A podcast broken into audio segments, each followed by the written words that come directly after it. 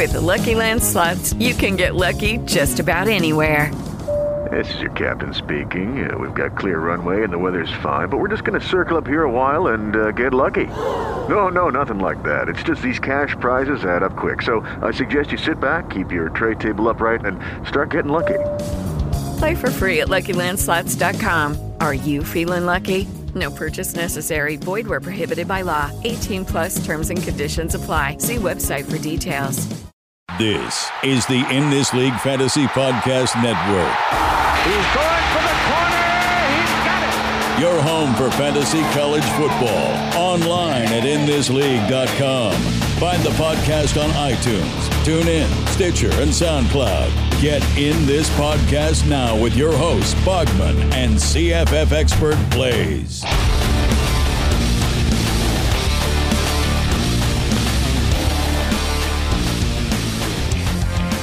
We are back with off-season coverage of conferences. Today, we are going to be talking about the Big Ten on episode number 29 of the In This League College Fantasy Football Podcast. How we doing, boys? Back again for more off-season coverage. Oh, man. This is going to be a tough one, guys. Big Ten is abysmal, to say the least. I kind of like the way it looks, right? It's an ugly conference from fantasy perspective, so hopefully I don't have to invest too much in it from a fantasy perspective, since I invest so much in a real-life perspective in rooting for Penn State, which seems a little dire right now. That's my credo. No regrets. The over-under for players I'm drafting is like 5. 5 total. Yeah, 5 total, all positions. Man, that's brutal. Yeah. That is brutal. Maybe, I don't know, running back looks pretty good, but, I mean, it's a defensive conference, so that diminishes it a lot. Well, yeah, it's going to be slim pickings here. Yeah, I mean, there's a lot of, when your number one wide receiver on this list is Jordan Westerkamp, you know, a Nebraska wide receiver. Oof. It's not really, it doesn't bode well for the conference, but there are players in here. There are players that are going to pop up and be valuable. There are going to be way more than 5 U's for sure for out of the Big Ten overall. So let's get right into it, boys, and let's talk about the coaching changes.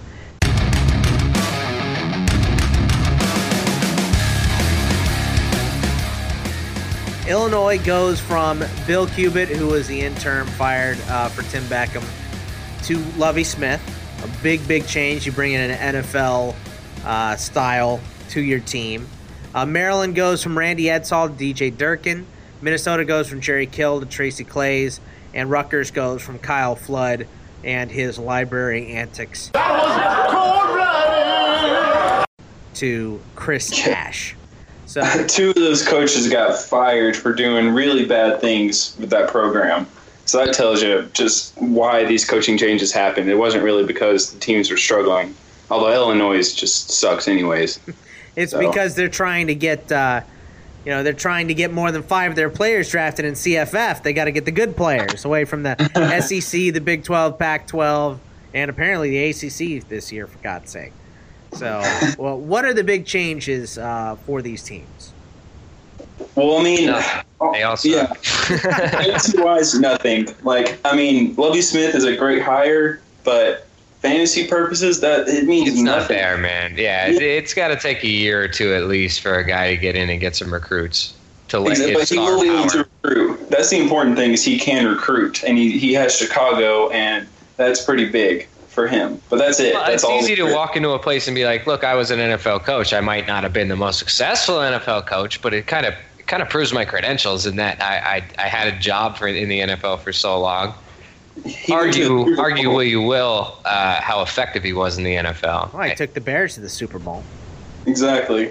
That's enough to get recruits right there. Yeah, it should be enough. I just remember every time I think of Illinois, I think of 2 things. I think, number one, of Mike Dudek. And Geronimo Allison replacing him and being really, really good last season. And I remember Juice Williams and his... Juice! His gigantic head. They had to specially make a helmet for him because he has like a size 8 head, and nobody else, has a size 8. It's him and Andre the Giant. So, and Rashard Mendenhall and fumbling in the Super Bowl, and then I just get angry. So, when I think about yourself, Illinois, but yourself back to zero. Yeah, yeah, exactly. And we reset right back to where I'm used to. So the coaching changes, there are coaching changes for CFF. They don't mean much, but you know, be on the lookout. You know, sometimes a coaching change improves a squad immediately. Sometimes, you know, most of the time, I would say nothing happens year one. You know, in fact, most of the time after a coaching change, a team's going to struggle because it's not the players that this coach recruited. So keep an eye on it, but maybe. We'll say maybe. But schedule notes, yeah. We go to, fellas, Ohio State opens up versus Bowling Green and Tulsa at home before playing Oklahoma on September 17th. Come on, Ohio State. I'm a Buckeyes fan. And then they close the season at Michigan State and then home versus Michigan. So that's rough for Ohio State opening. And Ohio State good opening, rough closing. Well, I think Tulsa has a chance. I think Ohio State will eventually win the game. That's ballsy. Yeah, it's not even ballsy. That's dumb. Come on, you're smarter than that. They don't have a chance against Ohio State. Tulsa? I bet you Tulsa puts up 35 on them. How much? $20. Done. All right. Second game of the season. Let's put it on the board. All right, board bet. $20, easiest $20 I've ever made in my life. I like money. That's going to be fun to watch. I really hope I'm not wrong. Wisconsin opens up against Utah State, Florida Atlantic, and BYU.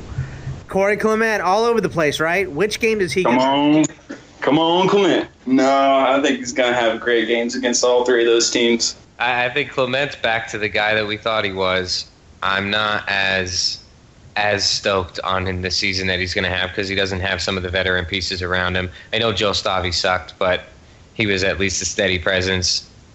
You don't even know what they're going to get out of the quarterback position this year.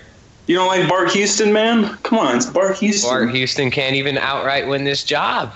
That's very true. You white devils are going to make me draft Clement again. I know, and I'm going to have him in one of Indiana starts the season at FIU. Then they go home against Ball State, Wake Forest. But they play Michigan State, Ohio State, Nebraska, Northwestern in that order. All top 25 in rushing defenses. That is going to be tough because Indiana the last couple of years has provided us some really good running backs in Tevin Coleman and Jordan Howard. Exactly, and it looks like they're going to have another good one in Devin Redding, but we'll get to how good Indiana was with the stats. But they're going to open well, but then they have that slate that's really going to hurt them fantasy-wise. Yeah, Redding I think is prime to step up the same way he stepped up when Howard went down last year, but I don't think it's as talented of an Indiana team, and they're going to get steamrolled when they hit that in-conference schedule. That's going to be tough. A lot of people are going to be taking Redding because of the success of Coleman and Howard. But you get the early season points. Yeah. I mean, that's nice, you know, but I don't know. I especially just remember Coleman going nuts last 2 years ago. But he has not looked good in the NFL. Michigan State at Notre Dame September 17th. Pretty big game early in the season. Big game. Low-scoring game. It's going to be ugly. Yeah, you think? I think this will be the game where it's either going to show where Michigan State's offense is at. Can they put together anything resembling what they had last year? And I think Notre Dame is going to have the firepower that they're going to score points. So Michigan State better be able to keep up. Yeah, I agree with that all the way. Notre Dame's going to have a lot of offense this year. And Penn State versus Temple on the same day. What are you going to do? I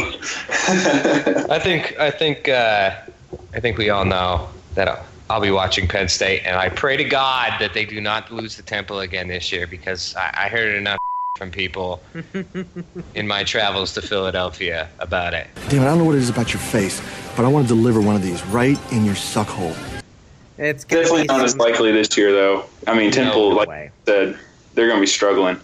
Yeah, there's going to be some demons being exercised in that game. Exactly. Yeah, they lost so much on defense, and I mean, we knew last year that they were going to have a well, I don't think we knew. I think a lot of people knew. I don't think it was a foregone conclusion amongst insiders that Temple was going to have a good defense again last year.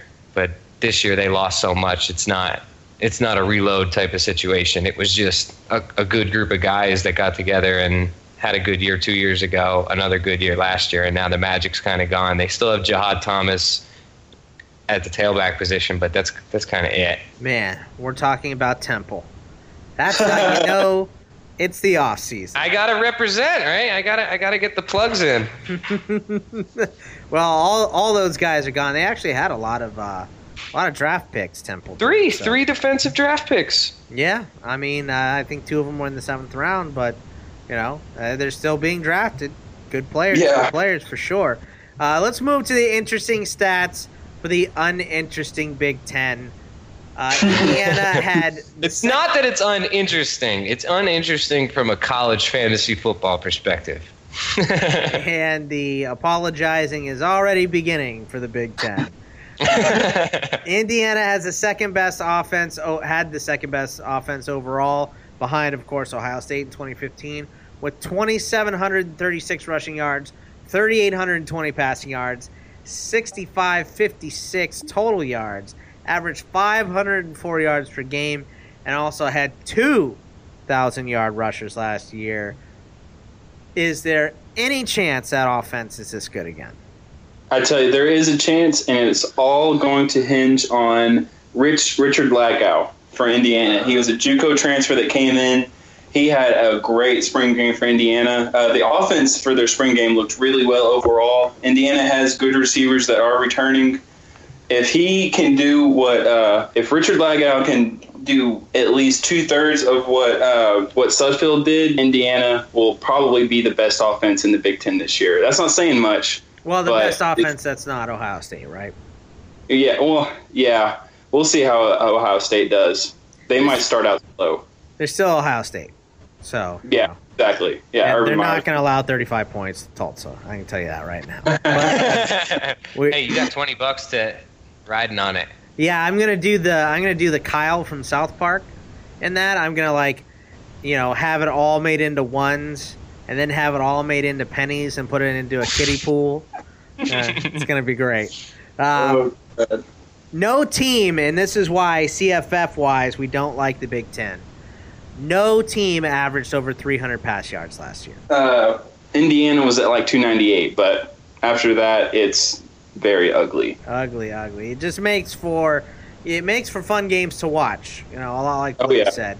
And, the Big Ten is obviously where some of the greatest gifts ever have come from. Like that kid with his bright yellow Michigan hoodie, being shocked when Michigan State beats Michigan is one of my favorite things ever, with the block punt and all that stuff. That was one of the most amazing finishes ever, just because of how random it was. Right? That was a foregone conclusion that they were going to win that game. And it got Michigan State into the playoffs. And it ultimately, took Michigan out. Yeah. And Jim Harbaugh exists within this conference. So anytime Jim Harbaugh exists within a conference, it's going to be crazy with his mom khakis and no shirt on. Sleepovers. His sleepovers and his satellite camps and his tweets and his weird interviews with Colin Cowherd. Just all of the weirdness that he brings to the table at least makes it interesting. I mean, the guy's an asshat, but he at least makes everything interesting. Buckle up, buckaroo! Yes, he does. Speaking of other interesting stats besides Jim Harbaugh making America great again, Ezekiel Elliott finished with 11 more touchdowns than the second highest player, Jordan Canzeri. Boss. Yeah, he was a monster. I don't think anybody would argue that Michigan State was actually a better team than Ohio State last year. You're crazy if you actually thought that. Oh, yeah. Defense. Yeah, I mean, Michigan State played really, really good defense. Yeah. Ezekiel Elliott Did you guys see? You guys saw what he was wearing at the draft, right? I forgot. I saw it. And I think, honestly, that was like one of – I remember that from one of our first shows, Bogman, where we just talked about – because it was, I think, right after the national championship, where we talked about the national championship a lot. And it was just like, what was the one image that struck you from the championship? And it was like Ezekiel Elliott's abs. Like, yeah. Yeah, seriously. I mean, you know, look. He is sexy. Sexy abs. I mean, he's got a 12-pack going on. Oh, that's giving me a clue. Yeah, I would be – if I look like that, I would be wearing that same crop top shirt all over the place. Now, what I do find interesting is that the Cowboys are selling crop top jerseys and – ooh, products. That is going to be tasty. How many fat white guts are going to be hanging out of those stupid shirts? Oh, don't tell me about it. I live in Arkansas. There's already enough Cowboy fans here anyways.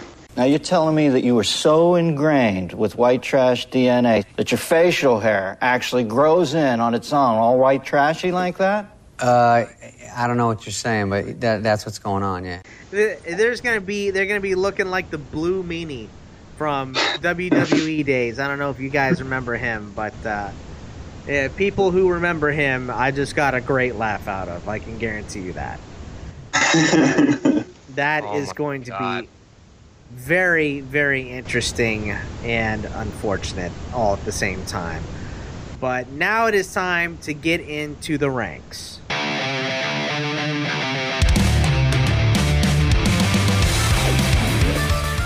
right, quarterbacks. We're going to start with Blake's list here. Number 1, JT Barrett. Number 2, Tommy Armstrong. Number 3, Richard Lagow. Number 4, Tyler O'Connor. 5, Mitch Ledner, CJ Beathard. And then we get into Wilton Spate or John O'Korn, Michigan. Tommy Stevens from Penn State. Got to get him in, right, Blaze? Wes Alonso. That was Blake, man. I know. Is he not on your list? Oh, you have Trace McSorley. Not. Yeah. So... all right, so JT Barrett, Tommy Armstrong, Richard Lagow. Is that kind of the top three pretty easy for you, Blake? Yeah, and I think John O'Korn from Michigan, Blaze has it right there. I think he could be really good. He was at Houston and he transferred over to Michigan. He's really talented. He's probably the best quarterback out of that bunch, and there's a lot of talented quarterbacks at Michigan. I think he could creep up there, maybe. You know, I mean, it's the Big Ten, so he's someone to watch out for. And I know CJ Beathard is a guy that a lot of NFL scouts have their eyes on. Right, but production-wise, it's not going to look very good. Yeah, he's a NFL prospect, not a CFF prospect, I would say. Exactly. He's like Paxton Lynch. I don't know. Paxton Lynch was actually a pretty good option, but... it's just the pro set that they play. You know, Beathard has all the measurables, plus he has experience in a pro set. It makes him valuable to NFL scouts. So JT Barrett is number 1 for both of you. How high is JT Barrett draftable this year? Is he a first-rounder again? First round. Yes. I think he is a dark horse Heisman candidate because they're going to lean on JT Barrett more than they leaned on Ezekiel Elliott last year. And I just think if he can put it together, he could have a Heisman season. And I'm buying him. And, I mean, if Deshaun Watson goes and Luke Falk go, JT Barrett's next on my list. All right, so then how big is the drop-off? Because you both have Tommy Armstrong at 2, but how big is the drop-off? Oh, it's huge. Yeah, it honestly is. It's Tommy Armstrong. I don't know if I'd even touch Tommy Armstrong until like the 8th round. Like he's the second quarterback in a 2-quarterback league for me. That's exactly what I was about to say. In 2-quarterback leagues, I might draft him. You know, if there's a run on quarterbacks, I might snag him up. But I mean, Nebraska's offensive system is just I'm going to other conferences. Right. Yeah. Okay. Yeah. That's. I mean, that's really the point. But John O'Korn is the guy that could be the dark horse because yes. I think he could end up being the second best quarterback in this league. Right. He had the really good freshman year at Houston, and everybody thought they were actually going to have a good team his second year in 2014, and they were bad. They were terrible. right? So is this his redemption? They have a lot of weapons. They have the two wide receivers coming back. You know, they have they've been recruiting low.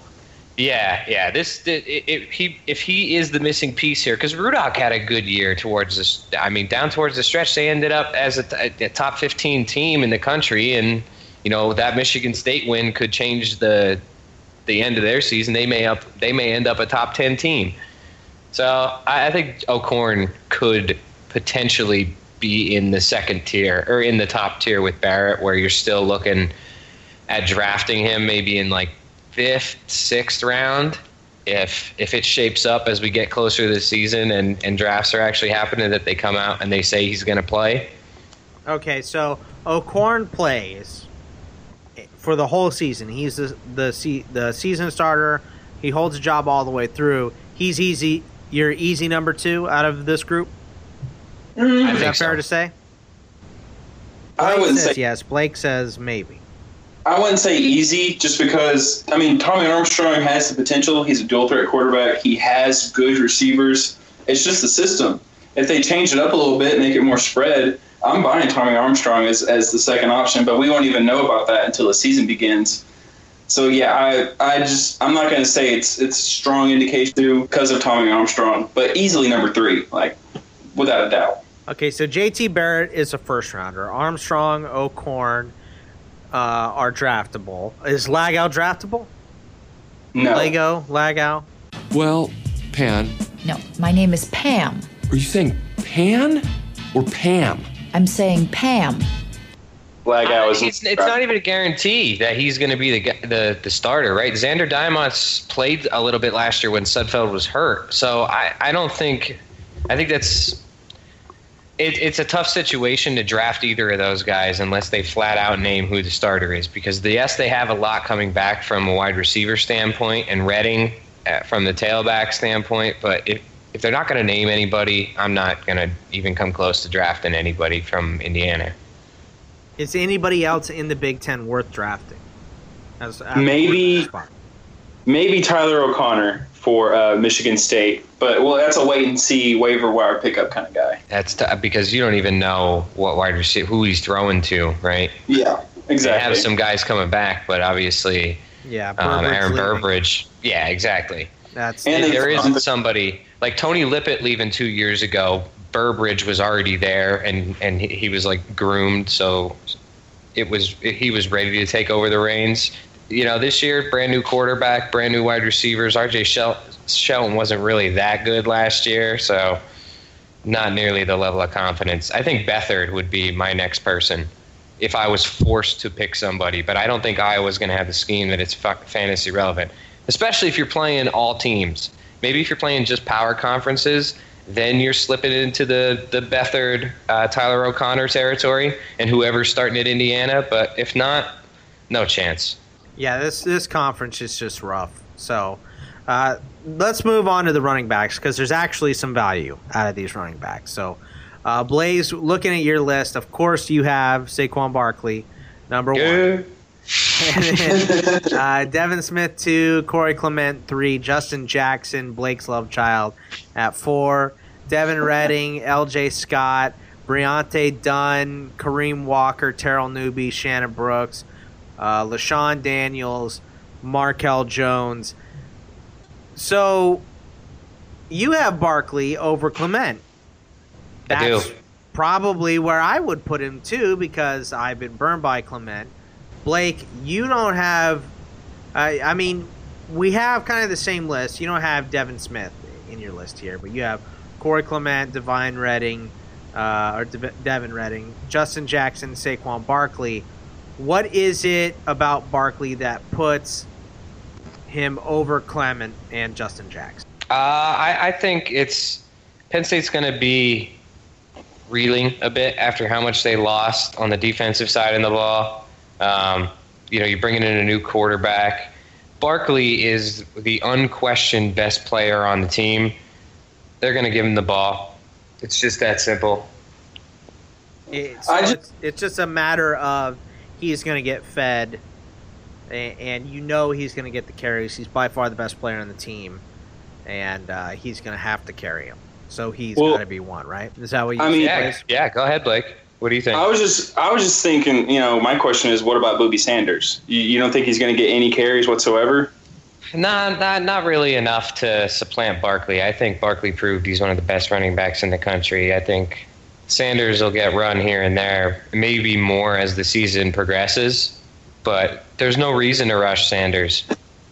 Right, I agree. I guess I'm thinking that he could vulture a lot of the production from Barkley because Penn State is going to run the ball a ton this year. But I see what you're saying because Barkley, yeah, he is the best player on Penn State probably. So yeah, and he's one of the best running backs in the country from a talent perspective. Absolutely. He's NFL draftable for sure. So let me ask you this. Corey Clement is healthy and plays the whole year. Clement or Barkley? Clement. All the way. Well, you already have Clement at number one, so yeah, that's for you. That's pretty easy. How about you, Blaze? I mean, I guess I'm just trying to figure out how much of a homer pick is this. Yeah. I think from Clement's perspective, they still have Ogunbowale, and I think it's going to be spreading the ball around a bit and not really overloading Corey Clement as a 30 carry a game type of back. You know, they have a relative. They're going to bring in a new quarterback, so they're going to lean on running the ball. But they know they can't just bury Corey Clement. Obviously, coming back from a year off with the hernia, we kind of talked about it earlier. I think before the show started, even that a hernia wasn't necessarily something that was going to lag and stick around. Like it's not like he's coming back from a knee or a shoulder injury, something that could be re-aggravated. But I still think you want to leave him fresh. And when you know you have a capable running back, too, like Ogunbowale, you're going to split carries a little bit more. Okay. I like it. There's a little homerism to it, for sure, of course. You know, it's college football. There is, but Ogunbowale is a junior who has proven himself in Corey Clement's absence last year. Boobie Sanders is he's a highly, highly touted freshman, but he's still a freshman and he's still new on campus and he's new to the team. So it's a different dynamic. And to finish that off, I was going to say, but there's reason behind it, too. Yeah. It's not just, I love Penn State. It's Barkley. You know, I mean, nobody would expect that anyway. But, you know, there's logic behind it. There's sound logic behind it. There's not, you know. Thank you for not calling me a crazy owner or Homer. Yeah, well, we're not talking about Temple, so you know, we're just talking about Penn State. Deep down, I actually dislike Temple as a school. Just being from a rival college. It's just, you know, it's one of those things where you call it. Really represent. Yo, I stick up for my boys, dude. Drink some water. Oh, Jesus Christ. Speaking of hayseeds. It's a different kind. Oh, yeah. Well, there's hayseeds all over the place, you know. Yeah. I can tell you that I know for a fact that Clay Buchholz won the World Series and paired his Dom Perignon with pizza. 1,000%. I know that for sure. So, speaking of hayseeds. But I'm really interested in this Devin Smith at number 2 for you, Blaze. Let's talk about that a little bit. A Jim Harbaugh guy, Devin Smith at number 2, ahead of Corey Clement and Justin Jackson and Devin Redding. Yeah, I think Michigan is the number 2 team in the conference behind Ohio State. And I think they got a lot of production out of him last year. You know, he was averaging just over 4 yards a carry. He didn't start off the season as the lead back, but he clearly took control of it.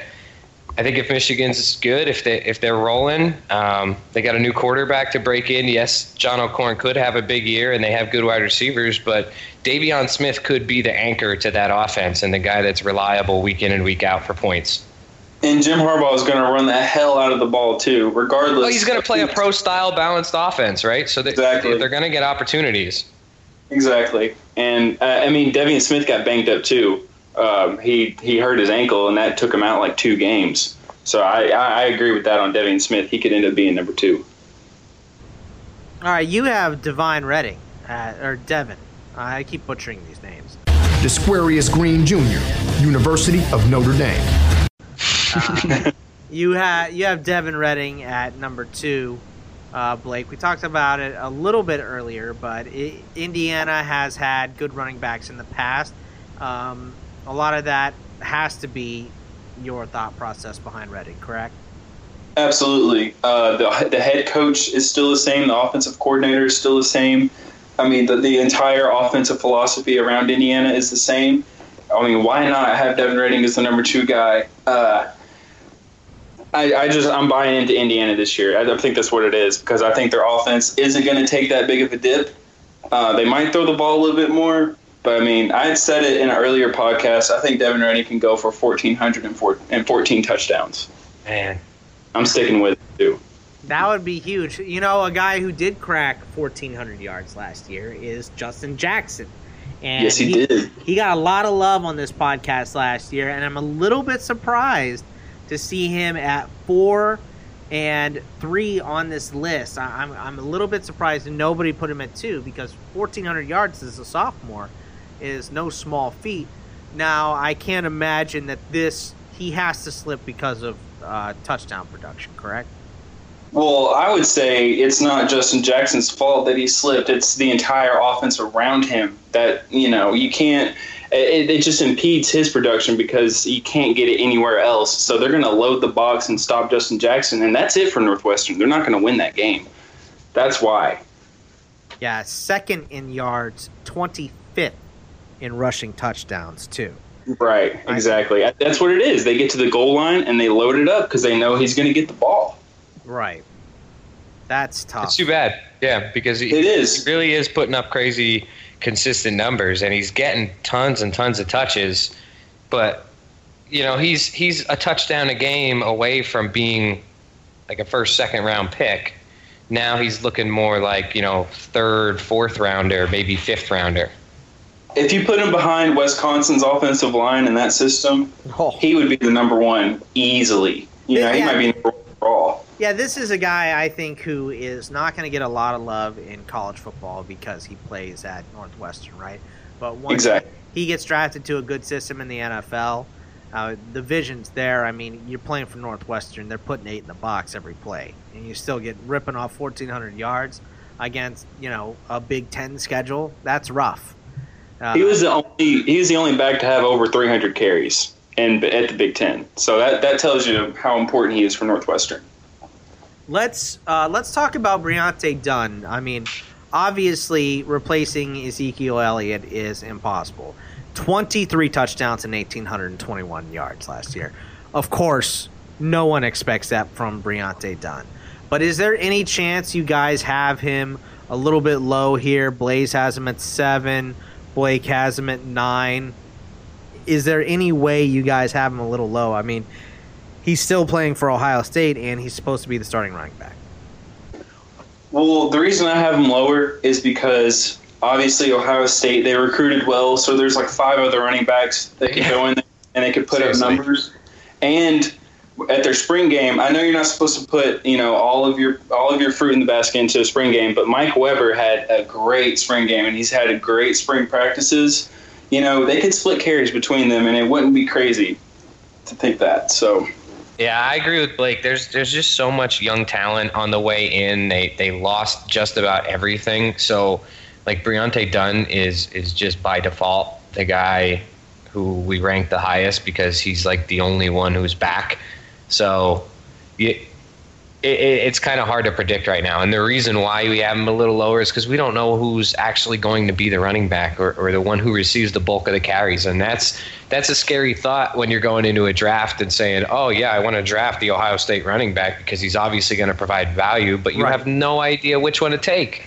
Yes. Right. And I mean, one bad game, one fumble, and he's out, and you're done. And that's a fifth-round pick that you wasted on him.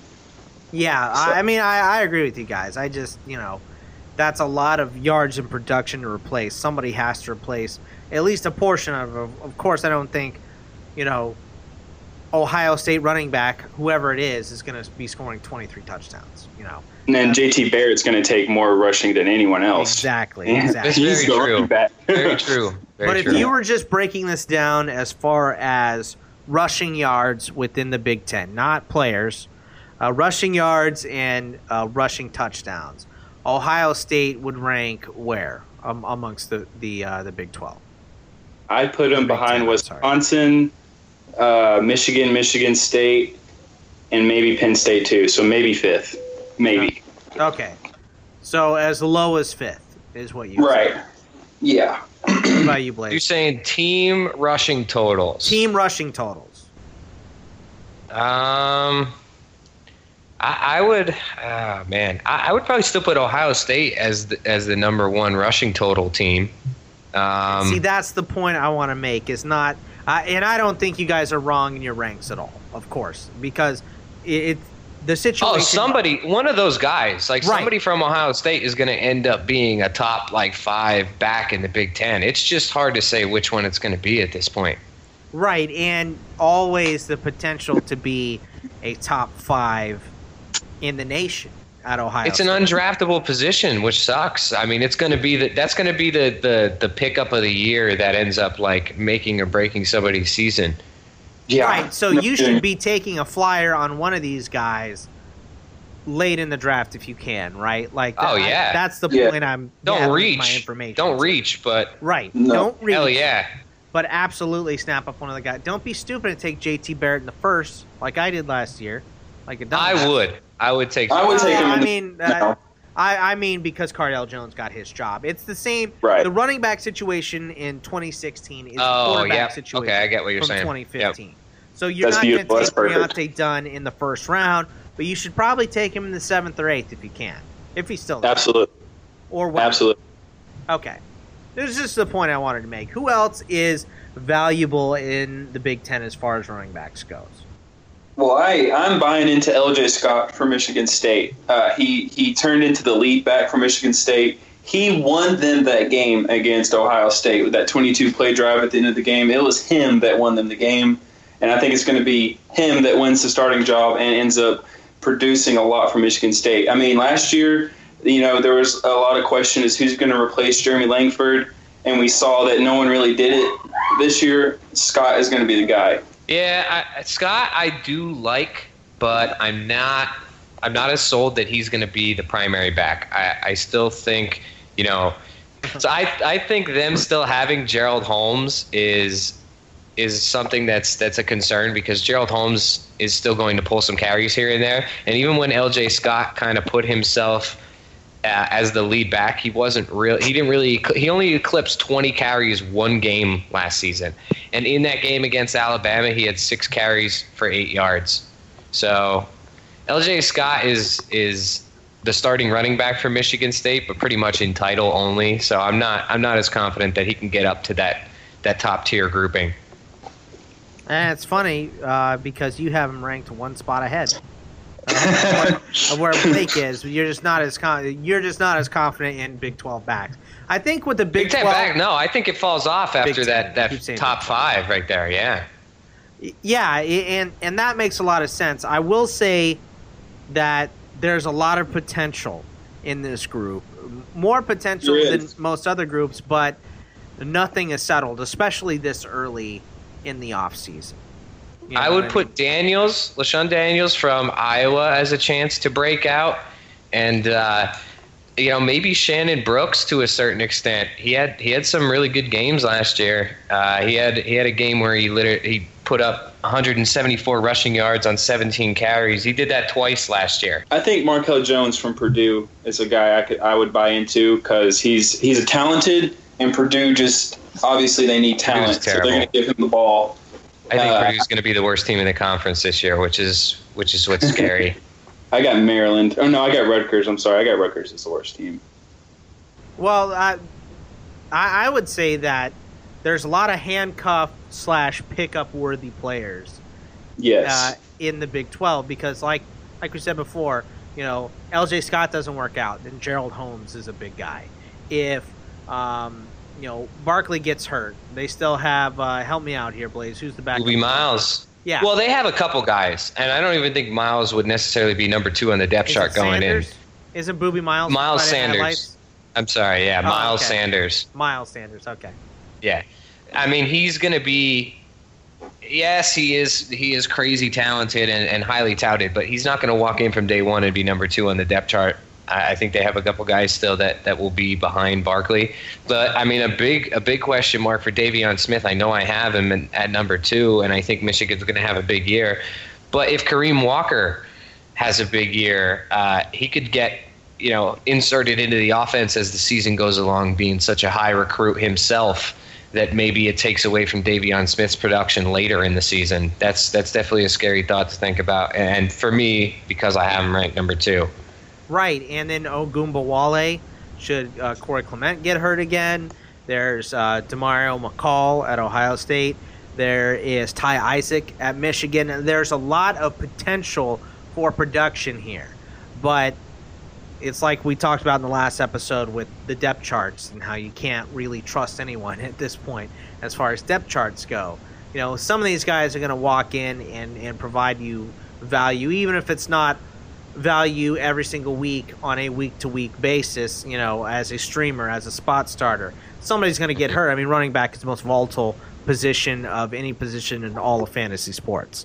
You know, guys get hurt all the time. They turn over. So there's a lot of potential value here, but it's just tough because these teams grind it out in the Big Ten. They run the ball a lot. But this is a... Which means they use more than one running back, right? And right. I mean, that's what really kills it. Well, that kills it, and there's just so much of muddy water in this situation. Like, I think Clement and Barkley are easily the 1-2. You know, Justin Jackson is probably the best running back in this conference, but they can't score. Northwestern can't score. You know, Michigan's still working a bunch of stuff out. Indiana lost a lot of players. So there's good players in this running back class, in this conference, but it's hard to know where to pick out the good ones. I think you hit it, though, pretty well, that the Barkley, Clement, Jackson are kind of on a tier to themselves. I think so, yeah. I would say that for sure. What are you going to say, Blaze? A lot of wait and see and a lot of waiver wire pickups from the Big 12. And you'll see a lot of guys on the bench from Big 12, at least what I think. I would put some of these guys on my bench and have other conferences for starters and see how it goes. Right. And if you guys thought running back was a mess, just wait till we get to wide receivers here. Shoot me now. This is the depths, man. Like, it's the pits. It is really shocking me how little players I'm even going to look at from the Big Ten. It took me like 3 hours to rank 25 players. Let's take a look at your wide receiver list, and we'll just go 10 deep. All right. Please. Yeah, it's a shit fucking sandwich. Because it's really ugly after that. We have Jordan Westerkamp, as you guys both have him as the going away number 1. And then just to show you the difference in production here, we have Simi Cobbs Jr. for Blake at number 2. Blaze has him at 7. That's the big drop-off from, you know, Jordan Westerkamp to everybody else. And then you have Amara Darbo from Michigan, Chris Godwin from Penn State, Curtis Samuel from Ohio State, Ricky Jones from Indiana, Desmond Kane from Illinois, R.J. Shelton from Michigan State, D'Angelo Yancey from Purdue, and Matt Vandenberg from Iowa. And Dudek is not on this list, I don't think. He would be my number 1. Don't worry. Number 1 in your heart, of course. But Jordan Westerkamp, all right. Jordan Westerkamp is the number 1 wide receiver in the Big Ten. It's agreed on. I see it in front of my face right here. Where does he get drafted? What round? Third, fourth round, late third. Middle fourth. I'm not really chasing him. I'm not chasing him either, though. Until like the 5th, 6th round, man. It's not desirable for me. These offenses are just not really where I'm gonna go look like for wide receiver production. Right. I mean, if Westerkamp, like I said, is sitting there in the 5th, 6th, 7th round, at that point, I'm gonna start taking a look at him, but. What is that in all conferences or just Power 5? All conference. I'm talking all conference. I mean, if you're getting into power conferences, then obviously he jumps up a little bit, but there's so many other players in some of the non-power conferences to snag for wide receiver before I'm going to go sniffing around Nebraska or, you know, Michigan State or any of these teams that we know are going to run the ball. Just as an example, Jordan Westerkamp last season as a junior, 13 games, 65 catches, 918 yards, 7 touchdowns. It's just not bad. But Aaron Burbridge, who played at Michigan State, who, like we said before, is a grinded-out type of team, 85 catches, 1,258 yards, and 7 touchdowns. I tell you what, Penn State had Chris Godwin, 69 catches for 1,100 yards and 5 scores. Why not Chris Godwin up here at number 2, Blaze? I think the changing quarterback.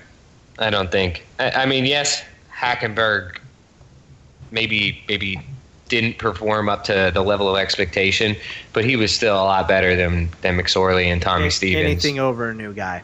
Right. Yeah. You want experience. You have Chesson, Darbaugh, Godwin in there, Blaze. I mean, who else? Who's a guy that is available at the end of the draft and you're going to take a flyer on just in case, I guess? Because this is ugly. This is ugly. I would go the Bogman route, and I'd take Desmond Kane from Illinois just as a, what the hell kind of pick. Right. Somebody's got to catch the ball. They're going to be down. Exactly. Westland. Vandenberg, man. Vandenberg from Iowa. Yeah. CJ Beathard. They had a pretty good rapport built up last year. 65 catches. That's nothing to joke about. No, it's not. It's just Iowa. It's tough to buy an Iowa offense. I'm surprised you got Simeon Cobb so low, Blaze, because like I said, Indiana has some offensive power in regards to the Big Ten, and if they can get the quarterback situation resolved, Cobbs is someone I'm buying. Yeah, I don't have as much faith in Indiana this season. I don't really see how they're going to improve on last year's team. I thought they were a good team last year, but an average team for the Big Ten, and I don't see them making any improvements year over year, especially after losing a guy like Nate Sudfeld. Yeah, that's true. All right. Wait and see. It's a good stable of wide receivers. If Diamond or Lagow can step up and take the reins and really play well, you could. It's one way or the other, right? It comes down to quarterback play. Yep, it does. I just want to point out that there are some awesome names in this group. We have DeMornay Pearson L from Nebraska, who is out right now. What did he do? I saw something ridiculous with him. I think he got hurt on Halloween or something. Oh my God! He got hurt celebrating in the season, I think. Is that what it was? He Bill Gramatica himself. And there's also a guy from Wisconsin named Jazz Peavy. Yes, sir. Who, don't draft him. Of course, is a transformer. So we got Dan Vitale there too. Yeah. From Northwestern. And Dick Vitale's nephew. Yeah. There's I'm just making up facts at this point. But yeah, there's somebody will pan out, just like we said with the running back. Someone in this group will pan out. But there's not a whole lot to take a risk on. Like we said before, maybe Desmond Kane, maybe Simmie Cobbs Jr. But Curtis Samuel from Ohio State. Curtis Samuel, yeah, Chesson, Darbaugh. Godwin, someone's going to pan out, but it's almost not worth.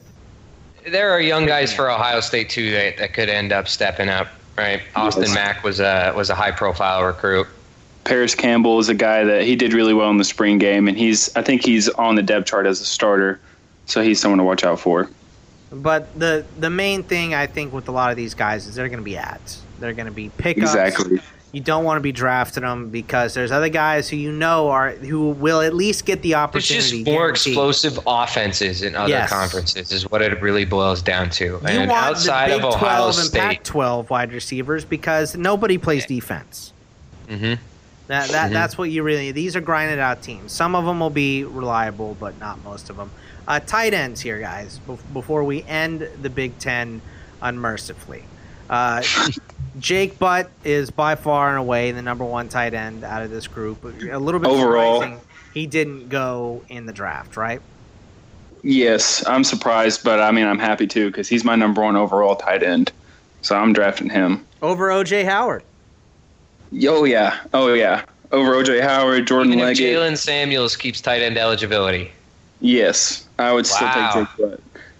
Oh, I mean, Jalen Samuels is number one, is a potential first round, second round pick if he's tight end eligibility. I think this may be the year of the tight end. There may be three draftable tight ends this season. Lucky Hodges is legitimate too. Four. Yep.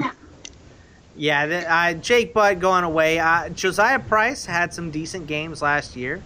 You guys also have in this list Brandon Lincoln, George Kittle, and Kathan Carter. I mean, anybody but Jake Butt really draftable? No. I mean, not really. Jake Butt wasn't really that reliable. I had hyped him up a lot during the offseason about how excited I was for him. I drafted him myself, and he had some games here and there, but, I mean, he really wasn't anything more than, you know, an average tight end. You get caught up in the talent, right, because he could be an NFL, like, prospect, but he doesn't really get the volume because he's a tight end. I think if he caught more than three touchdowns, we'd have a different opinion on him.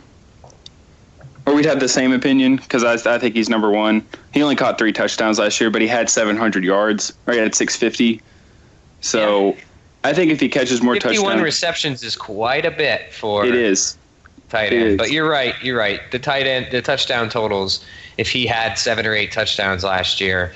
We are having a different conversation, so that's a good call out, Blake. Yeah, the just to reiterate what you just said, Blake. 51 catches for Jake Butt, the next highest in the Big Ten, 35 by Krieger Cobble, who's gone now, and then Lincoln all the way down here. So tight end is rough. Jake Butt. You know, with another year of experience, we'll probably have more than 3 touchdowns, I'd venture to guess, and hopefully more than 51 catches. But that Michigan offense is going to be the real question mark. Well, I know Jim Harbaugh uses the hell out of his tight ends, both blocking and receiving, and Jake Butt does both. So Jim Harbaugh is going to use him a lot. It's just those touchdowns. That's all that hinges for a tight end is touchdowns. Right. And, you know, not many tight ends are getting touchdowns nowadays. But that's it. That is everything for the Big Ten. Join us next week again for another offseason conference preview. This time it's going to be the Big 12. All right. Finally. Head down south. The Big 12 may change teams before we do that episode. I mean, there's a lot of talk about expansion. Obviously, it wouldn't take place this year, but the Big 12, a lot more players involved than the Big 10. I'll say that for sure. But we will see you guys next week. Make sure to get at us on the Twitter machine at Bogman Sports, at Lord_Blazer with an S, and at Mr. CFF. We will see you guys next week. All right, the Big 10. Possibly the boring Big Ten here, but we do have a guest for you. His name is Travis Miller from hammerandrails.com of SB Nation. You can follow him on the Twitter machine at JustTMill. And if you like podcasts, there is a Hammer and Rails podcast for all of you Purdue fans out there. Travis, how are you doing today? I'm pretty good, and I would like to issue a public apology on behalf of Purdue for the Big Ten and how we're going to bring everybody's defensive numbers way, way, way up this year. But we will be providing probably some highlight reel days, most likely against Wisconsin for the opposition. So if you're looking for fantasy sleepers out there, bet against Purdue. Well, hey, you know, that is a good thought. You know, just if you have a streaming defense – maybe whoever's playing Purdue that week, right? Exactly, yes. Although, unfortunately, in that regard, we did get rid of John Shoup, and our offense is probably going to go from putrid to semi-competent. That's the best way I can assess it. There's just all kinds of great outlooks pretty soon for Purdue here. So let me ask you this. So I put you in charge of Purdue, right? Give me the breakdown of what you have to do to Donald Trump this to make Purdue great again. Well, first of all, you have to put an administration in charge that would actually hold some people accountable within the athletic department to make some sort of investment in athletics. Right now, we're one of the most spendthrift universities possible when it comes to athletics, and the big thing that they trumpet is that we are self-sustaining. We do not take any money from the school itself, Out the Lakes, is fully funded through donations, through the River of Rotel and Queso money that comes from the Big Ten Network, and it all pays for itself. That is a very good thing to have, and it's a very good goal. However, when your football program is as bad as ours, that can only carry you so far. I read an article this morning from Penn Live that said Purdue managed to only pull about $1.5 million worth of profit out of its athletic program before you figure in the amount of money that it gets from the Big Ten at large. That is not going to get you very far when you have when $1.5 million is basically Jim Harbaugh's khaki budget at Michigan.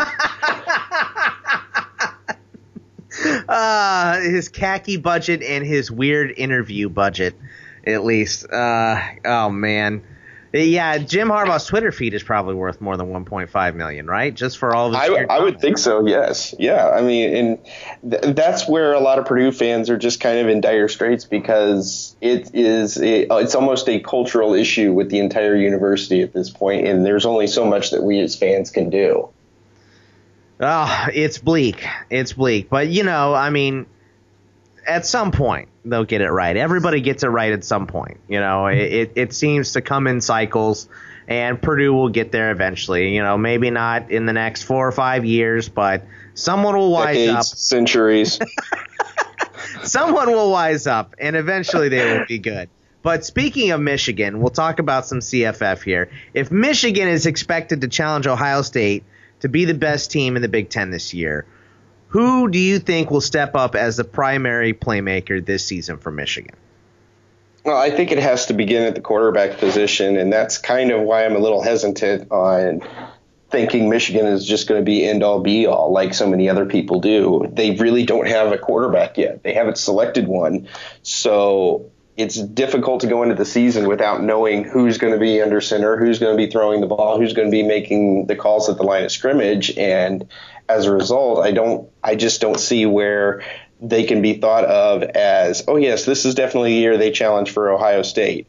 You've got Shane Morris, who actually has some experience at the position, but he didn't play a whole lot last year, and he hasn't shown that he's the answer in the past. So that leaves John O'Korn and Wilton Speight as your next two choices. But how many times do you have a freshman quarterback come into the Big Ten and instantly lead a team to a conference title? Right. Not very often. So that's why I'm a little hesitant. I'd probably give them about another year before I would seriously think they're contenders, but they do have a pretty easy schedule to get there. And if it's a one-game situation against Ohio State at the end of the year, who knows what can happen? Right, and anything can happen at that point. So you're saying, just based on what's in front of you, Michigan is not challenging Ohio State this year, even with Ohio State losing some big parts. I guess they didn't lose Barrett, and that's the biggest part, but. Yeah, I tend to default with who's got the most experience coming back at quarterback, because quarterback play means so much in college football. So, you know, I'm going to go with Ohio State there. And interesting fact, there are a few teams that have more wins over Ohio State than Michigan has wins over Ohio State since 2004, and one of them is Purdue, actually. Purdue has beaten them 3 times since 2004. Michigan has beaten them once. So see, there's some competence there at some point. Yeah, exactly. All right, well, moving on to this guy is polarizing for me because, you know, I had all these expectations last year for Corey Clement. I took him in the first round. I got him at pick number 4 or 5. I was like, everybody else is dumb. They're passing up this guy, Corey Clement. He's going to run for 2,500 yards and 30 touchdowns. You know, in my pea brain, I was thinking that. And then he went and got hurt. But do you think Corey Clement can rush for 2,000 yards this year with a new quarterback and a stable offensive line?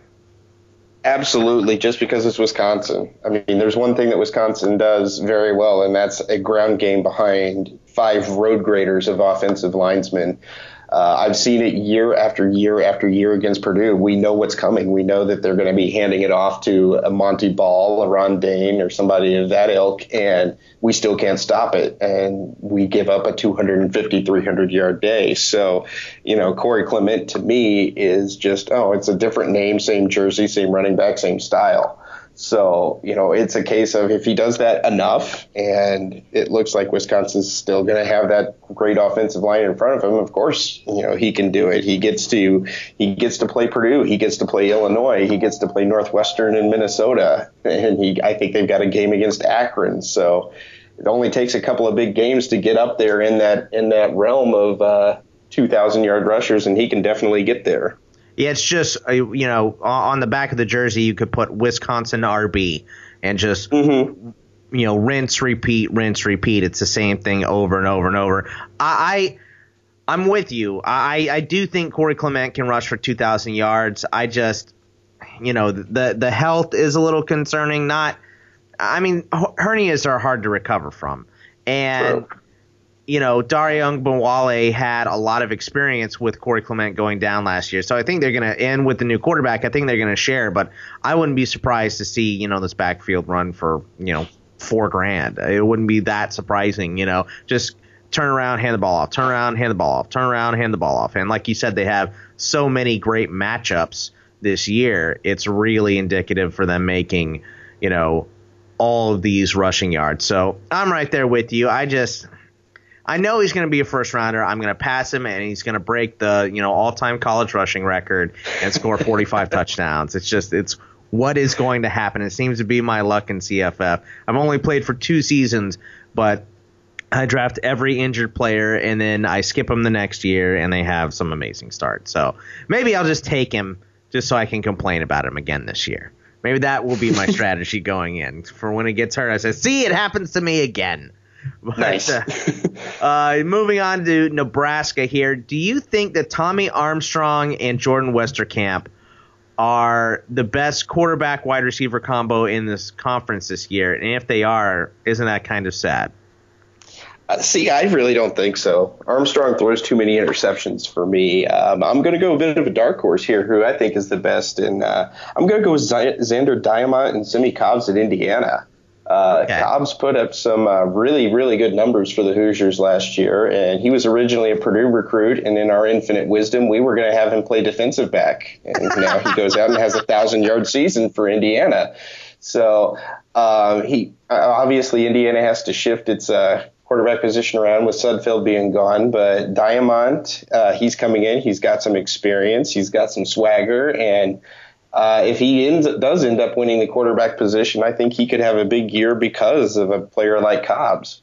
Yeah, it was a little bit of a point of contention earlier in the show because I believe Blake thinks that Lagow, I think that's how you say his name, the transfer, is going to wind up winning the job because of his awesome spring game performance. But Blaze thinks that it's going to be Diamant. So Blaze has Cobb a little higher in his rankings because he thinks, you know, those guys already know each other. They've already, you know, built a little bit of a rapport, or as Blake would say, a rapport.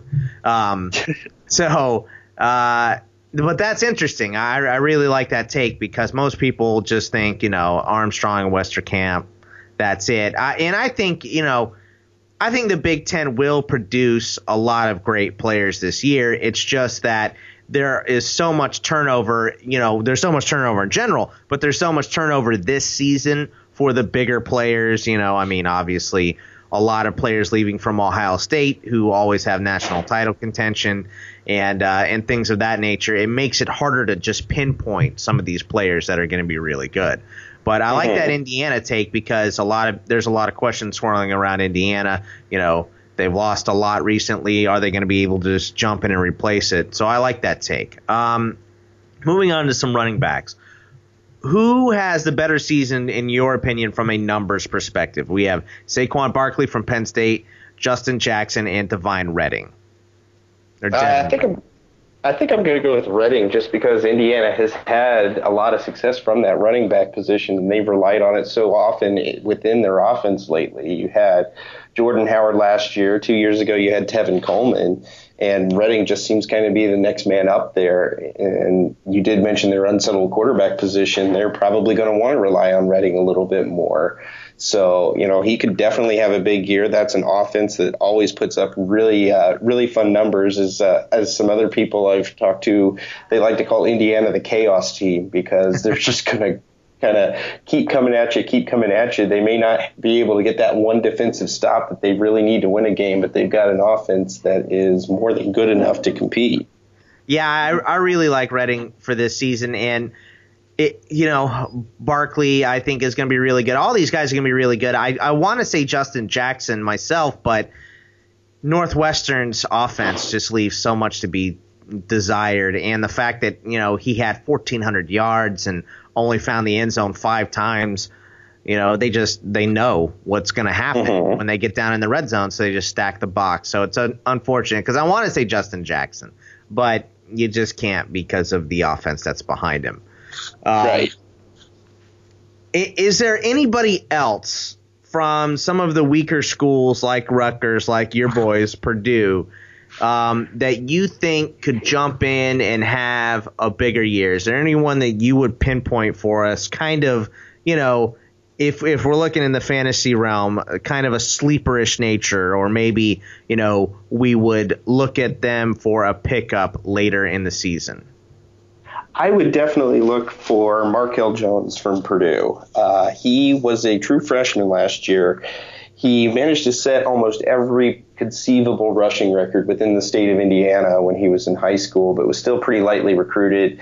He came to Purdue last year, ended up being our leading rusher. I think he was well over 800 yards and had about 10, 11 touchdowns for a team that went 2-10. So he was kind of the only guy that was consistent and managed to produce almost every game.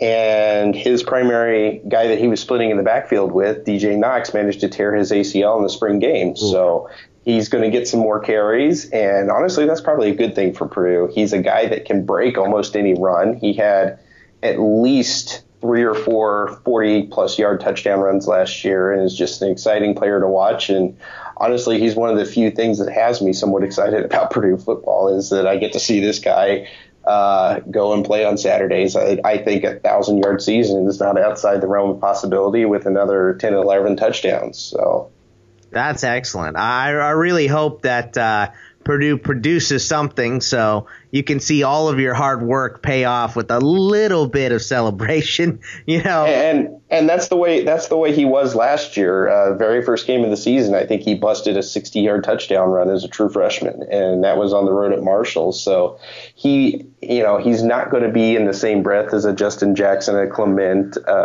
Devin Redding or anything, but I think he could have a season very similar to a running back we had a few years ago by the name of Corey Sheets, who ended up running for like 1,100 yards and 10 touchdowns as a senior. He actually holds the all-time Purdue record for touchdowns, broke Mike Allstott's record, shattered it by about 10 or 11 touchdowns in his career. And, it was just a really, really good, solid season. Unfortunately, he was behind so many other great backs that year. He didn't get the press that most backs like that would get. Yeah, it's to me it's one of those where a running back, the position turns over so much. So if you're in a shallower league, or maybe if you're in even a deeper league and people are leaving this Purdue back Jones on the wire because he plays for Purdue, look for matchups. You don't have to start him when he's going against Ohio State or Michigan or, any of the Michigan State, any of the big schools that are known for their defense. But, if they're, they got a cupcake, they're playing in Akron, they're playing Illinois, they're playing Rutgers, somebody, fire them away. You got a flex position in most leagues. Running backs are hurt all the time, so that's definitely a good one as an option to look for, at least as a streamer, possibly even more. And that's the thing is we do not play Michigan, Michigan State, or Ohio State, so you lose the big three. You don't have a threat of their defense shutting him down, and he played pretty well against Michigan State last year too in the one matchup. So, He's probably going to be our best player offensively, and we have a decent senior receiver by the name of D'Angelo Yancey that's a bit of a deep threat. But, if you're looking for a lone bright spot, it's definitely Markell Jones. And if Purdue is going to have any sort of turnaround or even threaten to go 6-6 and reach the Detroit Bowl, Jones is going to have a very large role in that. This is Travis Miller from hammerandrails.com. You can check him out on SB Nation. He just put out the article. I love the one, what was it? It was Know Thy Opponent. against Cincinnati. That was really good. And what was the one you did today? Was the financials one? Yes, it's an in-depth look at the Big Ten football financials. Borrows heavily from an article that Penn Live posted, and how vast the differences in football profits from the big schools at Michigan and Ohio State to Purdue, who barely makes a profit off football, which is just astounding in this day and age when it comes to college football. And that's just interesting stuff, even if you're not a Purdue fan. You know, that's just good stuff to know. So check him out, hammerandrails.com. Thank you so much for joining us and answering some of our questions that we have for the Big Ten. And there is light at the end of the tunnel. It's not as bad as we made it out to be. Thanks a lot. I appreciate it. We will see you guys next week. Hook 'em.